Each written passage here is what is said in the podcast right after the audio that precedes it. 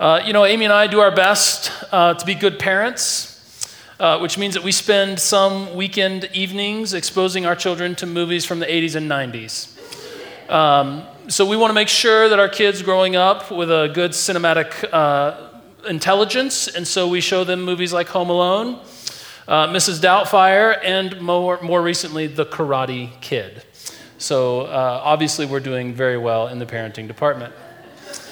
Uh, you know the story of Karate Kid, don't you? Uh, it's a single mom and her son. Uh, they, they moved to a small apartment in California. Life is always hard when adjustments like that are being made. Uh, but certainly to make matters worse, uh, Daniel, the son, starts getting picked on uh, and bullied from a group that happened to be part of the same karate club. At one point, when the boys are being particularly rough with Daniel, a small old Japanese man shows up and opens up a can, uh, if you know what I mean. So, impressed by this, Daniel decides that he wants to be able to defend himself. So, he, said, he decides he's going to take karate lessons from this Mr. Miyagi. Uh, so he shows up uh, early the next morning uh, to learn karate, and Mr. Miyagi famously tells him to wax his car. Uh, but he has to wax it in a particular way. He has to do wax on, wax off. So he does that, not just on one car, but a whole fleet of cars. It takes him all day. Uh, the next morning, Daniel shows up, and Mr. Miyagi this time tells Daniel to paint the fence. But he has to paint the fence in a very particular way. He has to paint the fence up, down, right? You remember? Up, down. So he paints the fence, all of the fence, both, both sides, right? Uh, this is all like so fresh after having watched it. Uh, and, and, then the third day, he, Daniel shows up again and expecting to learn karate, but Mr. Miyagi tells him that he this time needs to sand the deck, right? But he has to sand the deck in a particular way. So, after three long days of manual labor, Daniel is ready to call it quits. Uh, he thought he was going to learn karate when all he's done is hard labor for Mr. Miyagi. And so, in a pivotal scene, Daniel learns that actually there was a purpose to all that he had been doing up to that point. Let's show that scene right now. Sand floor. Sand floor. Big sucker, Sand floor. Sand floor. Now show me wax on, wax off. Aye.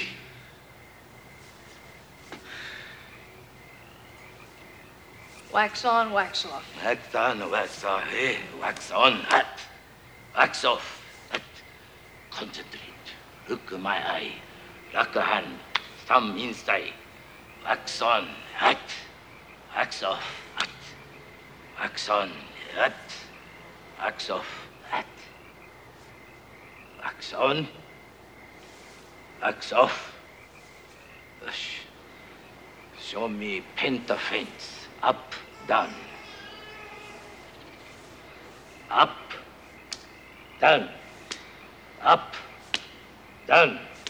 Other side. Look eye. Always look eye. Show me paint the house. Side, side. Knucklist. Side, side. Side, side. Yes. Show me wax on, wax off. That! That! That! That! Show me paint the fence. That! That! That! That! Show me side to side. That! That! That! That! Show me sand or floor. Hat! Eight! Eight! Eight!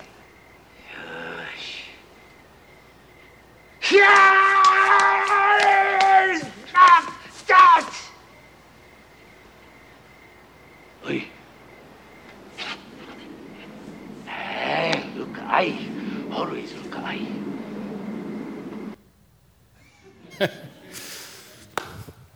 I'm sure that all of you are inspired to go and watch it now.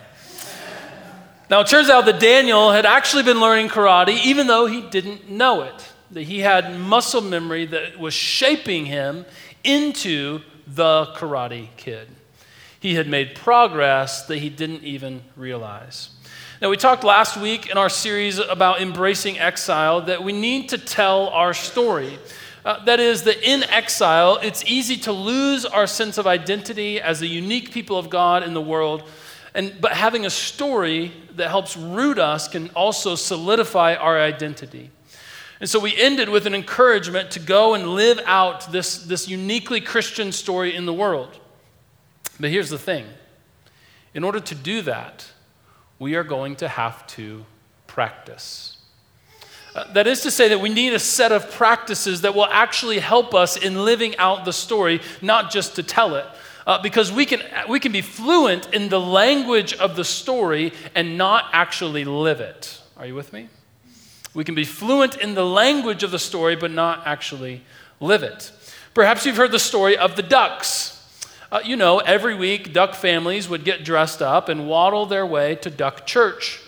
Waddle, waddle, waddle, they would go. While they were at church, the duck preacher gets out his duck Bible and proclaims to the crowd of waddling ducks Ducks are meant to fly. Our true identity is to live as those who can fly. And the ducks quack their loud amens, and then after church, they all waddle home. Sometimes it feels like we aren't that much different than the ducks. That there seems to be a gap between who we say we are as Christians and what we do. And I submit to you today that part of the reason for the disconnect is because what we do, that is, our habits, are actually shaping our hearts. I hope you hear me today that what the, the habits that we participate in are actually shaping our hearts in a particular way. And so, part of the reason that we can't seem to live up to our calling as God's people is because we participate in actions and habits that are forming our hearts in a particular way, sometimes for the good, sometimes for the not so good. Uh, there's an author, James K.A. Smith. He's done some really helpful and important work uh, in this area. And in his book, Desiring the Kingdom, and also he has a popular level book called You Are What You Love, he talks about cultural liturgies. Now, liturgy is a word that uh, may sound a little bit unfamiliar, but it is essentially this liturgy is a form of worship. Now, it literally means the work of the people, uh, but liturgy is, as a, is a word used to describe the form of worship that we participate in. So, we're most, hearing, we're most used to hearing the word in reference to the order of service uh, in a church, as in that liturgy was really on fire. Something I'm sure that all of you have said. right? but what Smith argues is that actually we participate in liturgies every day. Uh, and he calls these cultural liturgies, and that these liturgies are shaping us to become a particular kind of people. And, and, what his work is helping us do is actually just become aware of the liturgies that we're participating in and how they are shaping us. Uh, so, for, for example, he talks about the mall uh, and going to the mall as a liturgy and the mall as a place of worship. Uh, and it might look something like this that as you enter the mall, you notice that the colors change with the seasons. Uh, and that upon entering the front doors, you find uh, the, the space is filled with little chapels. And in each chapel has a window, and in the window is a 3D icon that shows you a picture of the good life and we are lured in, and then once in, we are presented with all kinds of options for the good life that we seek. Now, once we have picked something out, we take it to the altar where we meet with the priest and an exchange is made. The elements are then wrapped in a package that clearly identifies to others which chapel you have been to. And then finally, you are given a benediction to come and shop again. Now, that's just one example that Smith points out. That when we go to the mall, we are being formed and shaped in a particular way. That there are all sorts of, of, of habits and things that are surrounding us that are meant to form you and shape you into a particular kind of person. It's meant to aim your desire, it's meant to shape your picture of the good life. And so, it's simply just need to recognize that liturgies aim our hearts in particular directions, and the mall is, is literally the training ground on how to become a consumer. I want you to recognize that. Uh, that the mall is not neutral ground. There's, pro- there's probably no neutral ground. Everything is trying to shape us and form us in some way. And what the mall is trying to do is form us and shape us into a consumer. So, just like Daniel, who thought he was just waxing cars when actually he was learning karate, you thought you were just going to the mall when in fact you were being trained to be a savvy consumer. What I want to show you this morning is that just like Daniel, who thought he was just waxing a car when he was actually learning karate, is that there are sets of practices that we can participate in that help form us and shape us as the people of God. Because we don't just need a story, we need a set of practices that will help us live out that story. Now, in case you think I've just gone completely off the rails, uh, then let's look at Romans chapter 6, beginning with verse 15. Uh, Romans chapter 6, verse 15 through verse 23 says this uh, What then? Shall we sin because we are not under law but under grace? By no means. For don't you know that when you offer yourselves to someone to obey him as, as slaves, that you are slaves to the one whom you obey? Whether you are slaves to sin, which leads to death, or to obedience, which leads to righteousness. But thanks be to God that though you used to be slaves to sin, you wholeheartedly obeyed the form of teaching to which you were entrusted, and you have been set free from sin and have become slaves to righteousness. Now, I will put this in human terms because you are weak in your natural selves. But just as you used to offer the parts of your body in slavery to impurity and to ever increasing wickedness, so now offer them in slavery to righteousness, leading to holiness. For when you were slaves to sin, you were free from the control of righteousness. And what benefit did you reap at that time? Though, though now the things that you are ashamed of, those things result in death. But now that you have been set free from sin and have become slaves to God, the benefit that you reap leads to holiness, and the result is eternal life. For the wages of sin is death, but the gift of God is eternal life in Christ Jesus our Lord. This is the word of God for the people of God. Thanks be to God. Uh, many of us have been well trained that our salvation comes by grace through faith and not by works so that no one can boast. Uh, this passage that I've just quoted out of Ephesians chapter 2, verses 8 and 9, has, so solid, has been so solidified in our minds that we face a real temptation to put faith and practices or works at odds with one another. I want to say that again. Ephesians 2 8 and 9 has been so solidified in our minds that we face a real temptation to put faith and practices at odds with one another. Uh, we've, re- we've really come to understand that faith is belief in that which is true. And too often, this means that you believe how I believe. And if you don't believe how I believe, then clearly you don't have any faith. right? We've come to understand faith purely in forms of belief, belief in what, what, that which is true. And then when it comes to practices, we've understood that as just works righteousness.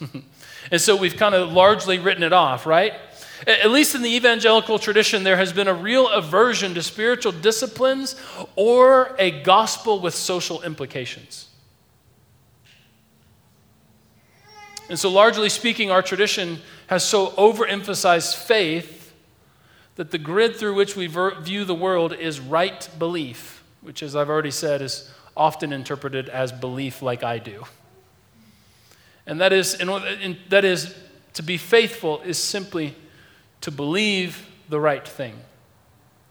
But what I want to try to help us understand this morning is that we cannot think or believe our way to holiness. We cannot think, we cannot simply think, nor can we simply believe our way into holiness. Holiness takes practice. Or if you notice in your bulletin, two things. It says holiness takes practices. There's a parenthetical S. And also, the scripture is wrong since I failed to update it. It's last week's scripture. so don't, so look at your bulletin, but not too closely. I, I, would argue that, that, that both the Apostle Paul and Jesus actually know nothing of a kind of faith that is only right belief. Uh, that, that, in other words, what Paul, what the Apostle Paul and what Jesus are trying to do is, is not just think in the right way, but actually to act in the right way, to allow our faith to inform our practices. In fact, a key part of Paul's argument in this passage is this In your old life, in your old creation life, you would wake up in the morning and present your bodies to sin. And, and the word present here in the Greek uh, has ongoing consequences. So it's not just one time I did that, I presented, but it's I present and keep on presenting. And so Paul's argument is essentially this In your old creation life, you would wake up every morning and then present and keep on presenting your bodies to sin through greed, through lust, through selfishness, through all these kinds of things, these practices. And by participating in these practices, you are presenting yourself to sin. And he wants to make it very clear this leads to death. Paul's alternative reality, then, what he's inviting us into, what he's calling us into, is he's saying, now that you have received a new creation life in Christ, then present and keep on presenting your bodies as instruments of righteousness, which will then lead to life and freedom. Now, some, some translations say that as we present our bodies to righteousness, it will lead to, some translations, holiness other translations, sanctification. that, that the way to get to holiness, the way to get to living as the unique people of God in the world is not just through thinking, is not just through believing, but is in presenting and keep on presenting ourselves to righteousness. Are you with me? Uh, but, but, but when, we, when we create this, this false dichotomy between faith and practices or faith and works, and we make them enemies of one another, then we lose all, we, we overemphasize right belief and underemphasize how we are to live. And actually, what Paul implies in Romans 6, he makes explicit in Romans 12 when he says, Therefore, my dear brothers and sisters, present your bodies as living sacrifices to God.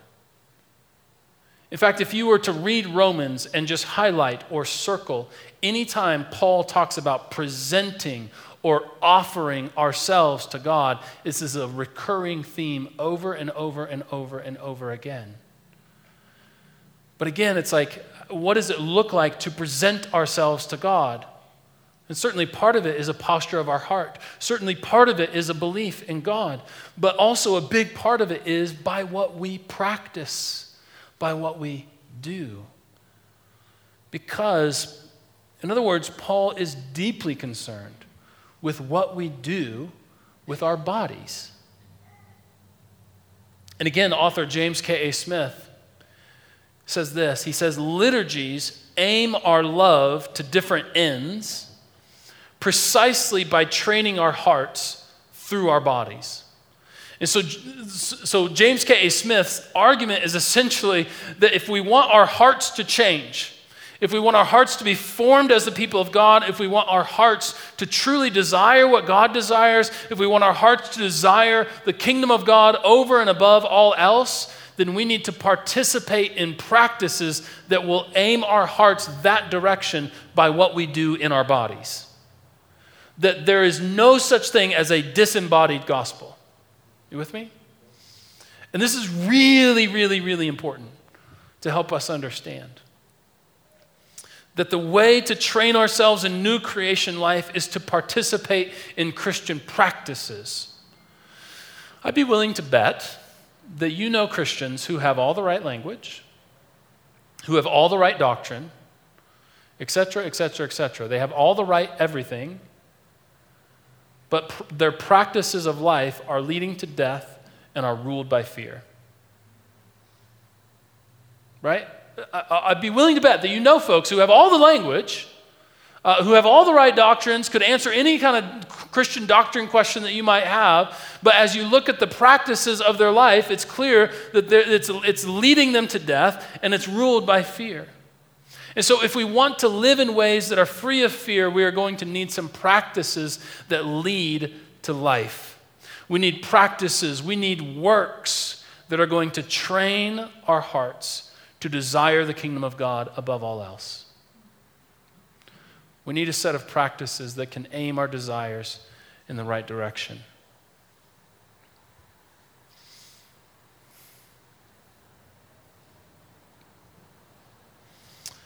Um, even earlier this morning, we talked about not falling into the division of us and them and two parties and this. You know, like we, we live in such a divided world right now.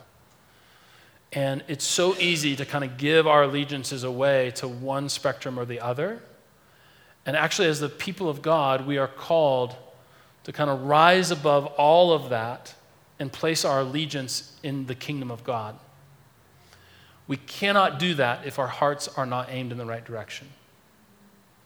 And if our practices are, are feeding our hearts into this, like, kind of us them division and divide, the right left divide, uh, all of these kind of divisions that come, uh, we simply cannot rise above that as the people of God without properly trained hearts. We need practices. We need confession, which itself is a practice that helps aim our hearts in the right direction. So it's like, why would we do what we did this morning? We did that because even in the doing and providing the space, it helps to move our hearts toward allegiance to the kingdom of God. There are some other practices, though, that I want to suggest this morning, uh, very briefly, that I think will help us. We need practices like the Christian rhythms. Um, uh, you know, your life is organized around rhythms, whether you would admit that or not, whether you're type A or not, whether you would be one who says, I like structure or not. Your life is organized around particular rhythms. This is true for all of us. We are habitual people. Uh, we simply cannot help but organize our lives around particular rhythms. And actually, these rhythms are helping to aim the desires of our hearts. They're, they're helping to form us and shape us into a particular kind of people. Uh, and so, if we want to be formed as a uniquely Christian people, then we need to make sure that we are participating in and practicing particularly Christian rhythms. You with me? Uh, in other words, a big help in aiming our hearts to desire the kingdom of God is to make Christian rhythms the centering rhythm of our life. Uh, one of our defining marks, another one of our as a community, is to tell the story of Jesus through our weekly gatherings and through our annual cycles. Uh, so each week we have these sort of micro and these macro rhythms that are helping us to live into the truth of who God is, of who we are, and what God is doing in the world. And I have a confession to make this morning. The truth is, I have to participate in these rhythms. You are probably a better Christian than I am, uh, but I have to come to church on a regular basis because it helps me. Uh, I need the I need the I need the chance to sing and praise God I need space to pray and admit that I haven't always done a very good job. I need to be assured that thanks be to God, he has been he has forgiven me and his spirit lives inside of me and that he is working to bring out all that is good in me. I need those reminders. If I didn't have that every 7 days, I would be a mess. and I just I need that. I need these kinds of rhythms in my life. Because there are so many things going on in my life that tell me that I am the center of the universe, that I need to come to church uh, every seven days and be reminded that I'm not the one sitting on the throne. You know? Because when I turn on the TV, my Apple TV caters everything to me and how I want it, down to how the apps are arranged on the screen. I can do that all by myself. When I have my phone, I can listen to my music, whatever I want. Everything, everything, everything is directed toward me. In other words, there are liturgies every day that are telling me, You are the center of the universe, Andy. To which I say, hey, thank you very much. I'm rather well. Wow, that's very nice of you. And then I come to church and I'm reminded that there is the king of the universe, the creator of all that is. He is the one sitting on the throne. It helps me. I need these kind of weekly rhythms because I, I need the rhythm of Lent. I need 40 days bef- leading up to Easter to just be reminded that I don't always do everything right. That I'm not always just, just nailing, thing, nailing this thing called life, right? Uh, and then I need, I need Easter tide, the seven weeks of Easter to celebrate new resurrection life, where I've spent some time lamenting my brokenness before God. I'm going to spend more time celebrating the forgiveness of, of God in my life and the, and the formation of a community and all the reasons we have to rejoice for God is good. I need these rhythms. And I'd be willing to bet that you do too. There is value, in other words, in prioritizing our gatherings and participating in these rhythms. And I want you to hear I want you to hear this as much more genuine than I want you to be here so we can count you. Right? But I want you to hear that there's value in what happens on a Sunday morning as it forms us and shapes us as the people of God. In fact, I've come to see church a little bit this way that church is a little bit like the waxing on and the waxing off. That sometimes it can feel a little bit pointless and you're not sure, and it's like you kind of go there and you're like, well, that liturgy wasn't really on fire. but if you have this regular pattern of gathering and worshiping and confessing and praising and waxing on and waxing off and painting the fence and painting the house and sanding the deck. And you do all of these things over and over and over again, that pretty soon you'll find that when you come into a real difficult time, you'll respond with Christ likeness. When you need to forgive, you'll respond with Christ likeness. That there's something being formed in you over time through the habits of gathering together as the people of God. Are you with me? James K.A. Smith, again, says this. He says, The church, that is the body of Christ, is the place where God invites us to renew our loves, reorient our desires, and retrain our appetites. He goes on to say, Christian worship is the feast where we acquire new hungers for God and for what God desires and are then sent into His creation to act accordingly. That's pretty good. And so, the first practice that we need is actually a whole multitude of practices that are found in participating in Christian rhythms. The second practice we absolutely need is the practice of communion. Of communion. I could preach a whole sermon on communion and probably someday should. But I believe this about the, about the sacrament of communion. I believe that the Spirit of God is present as each one of us comes to the table.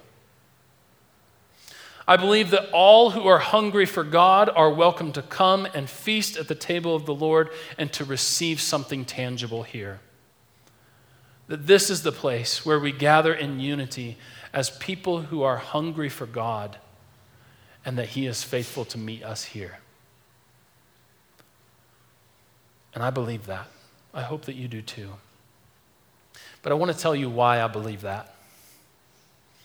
I will never forget, almost exactly one year ago, I was in a lot of pain from things that had gone on in my life. And I was at a conference, a church conference. That's what pastors do. I was at a churchy conference, and at this conference, communion was being served. Now, I usually, week to week, am on the giving side of communion. Or I have the opportunity, the privilege as a pastor to look each one of you in the eye and say, This is the body of Christ that has been broken for you, and it is the blood of Christ that has been shed for you. And oftentimes I want to add to that you are forgiven and you are loved. It's an opportunity for me to each week say to each of you, as your pastor, that you are forgiven, that you are loved by God. But at this conference, I had the opportunity to be served communion. And as I said, I was in a season of my life where I was in a lot of pain. I needed healing. As I approached the table, a friend of mine was there giving the elements. And so he looked at me in the eye, called me by name, said, Andy, this is the body of Christ that has been broken for you, and the blood of Christ that has been shed for you. And he that day did add the words, You are forgiven and you are loved. That day I came to the table hurting and broken. I left the table with tears in my eyes and a little more healed, for the Lord met me there at the point of my need. I've come to a place where I believe that my job as a preacher and as a pastor is to share God's word in such a way that it ushers us all together to the table of our Lord. To me, it wouldn't be church if we didn't come to receive and to take in the very life of Christ. I sometimes tell people, well, sometimes people say, Do you have any altar calls in your church? And I said, Well, yes, we do. 52 times a year, we call people to the altar. Well, that's great. How many people raise their hand in salvation and how many tears are shed at the altars? And I say, Oh, I think we might be thinking differently. What I mean is that each week we come to the table and we meet Jesus there, and he meets us there. I don't know what communion is to you. It might be a snack in church. Uh, it's not a very good snack right? I mean, if you're just looking for a snack, it's probably not a very good one. For I am fed at the table far more than a snack could ever feed me. And I'm fed in different ways. That I have become utterly convinced that the table of our Lord is an essential practice of the gathered people of God to meet Christ here. One of the other practices I want to mention is, at least in our tradition, not something that we do weekly, but that is the, the practice of baptism. Baptism is a tangible embodiment of joining Christ in his death so that we might also join him in his resurrection. And while we are baptized once, what we get to do as the people of God is to see people baptized. And I think that baptism itself, if you are the one being baptized or if you are bearing witness to the baptism, it is equally powerful for reminding us of the new life that we have in Christ, that in Him we are new creations. It's an identity forming event that forms us now as the people of God and solidifies our identity in Christ. It's a beautiful thing to celebrate and to be a part of. And around here, we try to do we do baptisms as often as needed. If you haven't been baptized and you want to, we will pull out the baptistry next week and do it. But we for sure try to do it at least once a year so that we get to witness the beauty of new life in Christ through the sacrament of baptism. My message today is simple. I, I want you to hear that we can't think or believe our way to holiness we need practice. We need to participate in things that are forming us as the people of God. And central to that are the sacraments of baptism and communion, but also participating in the rhythms of the Christian life. In other words, living the Christian life is not about believing the right thing, it's about practicing our faith in Jesus Christ. Amen? Well, let me uh, lead us to the table today, and then I'll provide some instructions. Open our eyes, Lord Jesus, to see you in this common bread and in our common lives. In our hunger, in our fullness, in our despair, and in our hope, in our worship, and in our work. But would you feed us also with bread that is unseen? Open our hearts, Lord, and fill our cups to overflowing. Prepare your table of blessing even in the presence of our enemies. Drench us with compassion for the poor. Make us thirsty for justice and liberation for the oppressed. Pour for us the cup of heaven. So you are invited to come to the table of our Lord. You who are longing to see God's face, you who are weary from the world, you who have fed on the bread of sorrow, you who have quenched your thirst with tears, come, for the table is ready. For these are the gifts of God for the people of God. Thanks be to God.